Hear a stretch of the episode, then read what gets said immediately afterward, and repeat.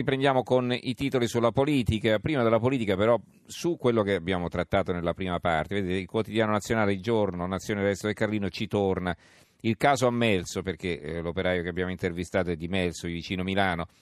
L'operaio disabile sostituito dal robot. Il sindacato, due punti, decide il giudice. Avete capito? Quindi faccia un po' il giudice, noi stiamo qui e aspettiamo. Ecco, questo è l'atteggiamento del sindacato in questa circostanza. È fortunato il signore che l'operaio, il signor Labib, eh, ha un forte sostegno da parte del sindacato, mi pare di capire. Allora, il fatto quotidiano, tra l'altro a proposito sempre di, di questi, de, dello sfruttamento, del mondo del lavoro che è un po' è cambiato, ma è cambiato in peggio. Rider, i rider sono quelli che poi li vediamo in giro che ci trasportano, ci portano le pizze o portano una cosa da una parte all'altra, i, così. Rider, gli incidenti nascosti, rischiamo di dover pagare noi, invisibili delle consegne, colpa del Cottimo, ieri la protesta, c'è stata una manifestazione. Poi, Riprendiamo con la lettura dei quotidiani invece per quanto riguarda la politica, la pagina politica che avevamo interrotto dopo quella diffusione nazionale. Il mattino, stop a Savona, l'ira di Salvini, Conte sarà al Quirinale senza la lista dei ministri, lo spread schizza fino a 215. Vincoli dell'Unione Europea da rispettare ma non ci diano lezioni. Chi lo dice questo lo dice Paolo Savona, ma non in un'intervista concessa oggi perché chiaramente tace, perché è evidente, insomma, no? Sarebbe inopportuna qualunque dichiarazione. Questo lo disse al mattino il 4 maggio scorso in un'intervista. Vincoli dell'Unione Europea da rispettare, ma non ci diano lezioni. Quindi non è uno che vuole ribaltare il tavolo come lo dipingono, uno che vorrebbe affossare l'Unione Europea, eccetera. No, semplicemente vorrebbe andare lì e dire scusate tanto, ma siamo sicuri di aver lavorato bene finora, non, poss- non potremmo fare in quest'altro modo. Ecco, l'Italia non si è sentita tutelata. Ecco, cosa possiamo fare? Perché fino- finora non ha funzionato. L'analisi di Luca Ricolfi perché i mercati smascherano la nostra fragilità. E comincia così il pezzo. Prima ancora di insediarsi, questo governo ha già conquistato un record. Ieri pomeriggio, dopo le 15, lo spread ha toccato i 217 punti base. Non succedeva dal 28 gennaio 2014, pochi giorni prima che il traballante governo Renzi fosse dimissionato dall'assalto. Letta, chiedo scusa, fosse dimissionato dall'assalto di Renzi. Da allora lo spread ha attraversato alti e bassi con un solo periodo critico paragonabile a quello attuale, il trimestre febbraio-aprile 2017. Quindi lì è ritornato sopra i 200 punti, quindi vedete che non siamo molto lontani dai 217 di oggi. La stampa estera e gli attacchi da respingere è un altro pezzo firmato da Marco Gervasoni. Hanno cominciato i giornali inglesi e americani, si sono accodati quelli francesi, Liberazione e Le Monde, nel ritrarci peggio della Grecia, poi l'Economist, con Conte vestito da arlecchino e definito servitore di due padroni. L'artiglieria pesante è però partita ieri dalla Germania, una vignetta con una carretta tricolore che precipita in un borrone, per la Frankfurter Allgemeine Zeitung interventi non proprio gentili della Süddeutsche Zeitung. Eh, ancora, ehm, il Gazzettino di Venezia, governo Scoglio Savona, il nome per l'economia non convince Mattarella, Salvini, sono molto arrabbiato, anche Di Maio con il leader della Lega, Conte al colle ma senza la lista dei ministri. La eh, tribuna di Treviso apre con le banche, banche fiducia a Conte, ottimismo degli ex soci per l'impegno sui rimborsi, argomento che abbiamo trattato poi ieri sera il tempo, ma vaffancrucco è l'apertura. I soliti tedeschi, terrorizzati da un governo su cui finalmente non possono interferire, ci fanno lamorare con razzismo anti-Italia, pezzenti e scrocconi. Pensino ai loro guai. In effetti hanno proprio ci hanno definiti pezzenti e scrocconi sul, sullo Spiegel. E, insomma, immaginate se qualcuno avesse detto qui in Italia una cosa del genere dei tedeschi. Sarebbe scoppiato un incidente diplomatico, qui non se ne è accorto praticamente nessuno. Allora, eh, avanti Savona o salta tutto. Eh, qui un altro pezzo di commento. La Sicilia, Conte nella morsa fra diktat e veti. La Lega non cede su Savona, l'economia, Mattarella confida ancora nella mediazione, incertezza sui tempi, Salvini sbotta, sono arrabbiato e la borsa brucia 51 miliardi. Non è che la borsa ieri ha bruciato 51 miliardi, altra notizia imprecisa. Milano ha già bruciato, vedete nel pezzo, ha già bruciato 51 miliardi da quando è incominciata a calare, quindi da una decina di giorni fa.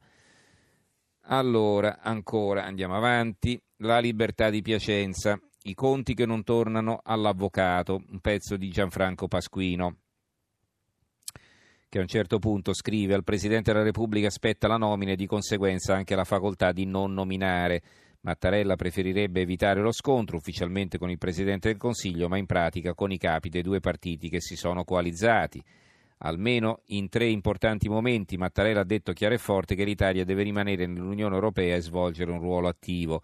L'eventuale nomina dell'81enne Paolo Savona, nemico aperto e giurato dell'euro al Ministero dell'Economia, non è ovviamente il segnale che il Presidente della Repubblica desidera e si aspetta.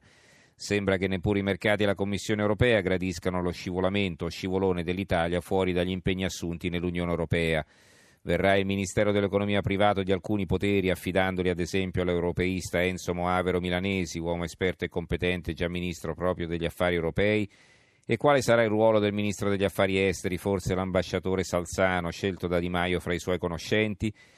Si preparano non pochi scontri e conflitti derivanti da differenze d'opinione tutt'altro che marginali su quella che tutti dovrebbero averlo imparato è una delle tematiche più importanti, se non la più importante politicamente, economicamente e socialmente, se e come stare nell'Unione Europea.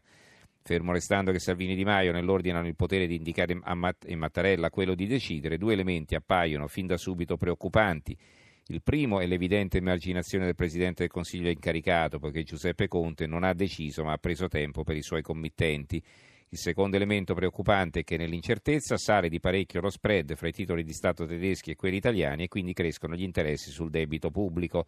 L'Italia sta già pagando il conto del probabile governo Conte e delle sue contraddizioni. Giornale di Sicilia, Conte al colle, ma i tempi si allungano e lo spread vola. La Gazzetta del Sud, Salvini sfida il Quirinale su Savona e, Conti, e Conte riferisce per un'ora a Mattarella, lo spread tocca quota 216, Moody's in allarme. Qui c'è il profilo di Paolo Savona, eh, nato a Cagliari il 6 ottobre del 36. Sentite qua, carriera professionale, 61, inizia la carriera al servizio studi della Banca d'Italia nel 61, eh. Io sono nato nel 59, lui già stava al servizio studi della Banca d'Italia. Nel 76 insegna politica economica all'Università di Cagliari e poi alla LUIS. Dal 76 diventa direttore generale di Confindustria. Ha ricoperto incarichi in Banca Nazionale del Lavoro, Impregilo, Gemina, Aeroporti di Roma, Consorzio Venezia Nuova, RCS, Team Italia, Capitali e Banca di Roma. La carriera politica, dal 93 al 94 è stato ministro dell'Industria, del Commercio e dell'Artigianato del governo Ciampi dal 2005 al 2006 capo del Dipartimento per le politiche comunitarie del governo Berlusconi III.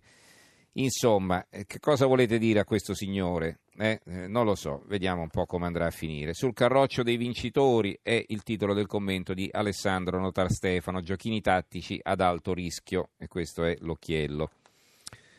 Eh, L'Espresso che esce domenica, ho qui la copertina, la politica senza volto, esclusivo una parlamentare che ha cambiato nome vive nascosta perché è una testimone di giustizia contro la mafia, l'incredibile storia della deputata Piera Aiello in un paese senza identità e con un premier anonimo esecutore.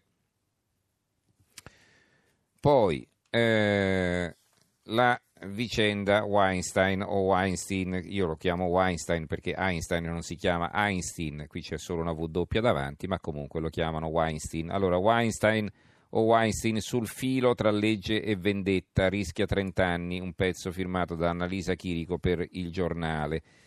L'avvenire, Weinstein va in cella, paga 10 milioni ed esce di prigione, accuse di stupro, vedete qui scrivono 10 milioni. La fine dell'impero Weinstein, il produttore si costituisce e poi paga un milione di cauzione.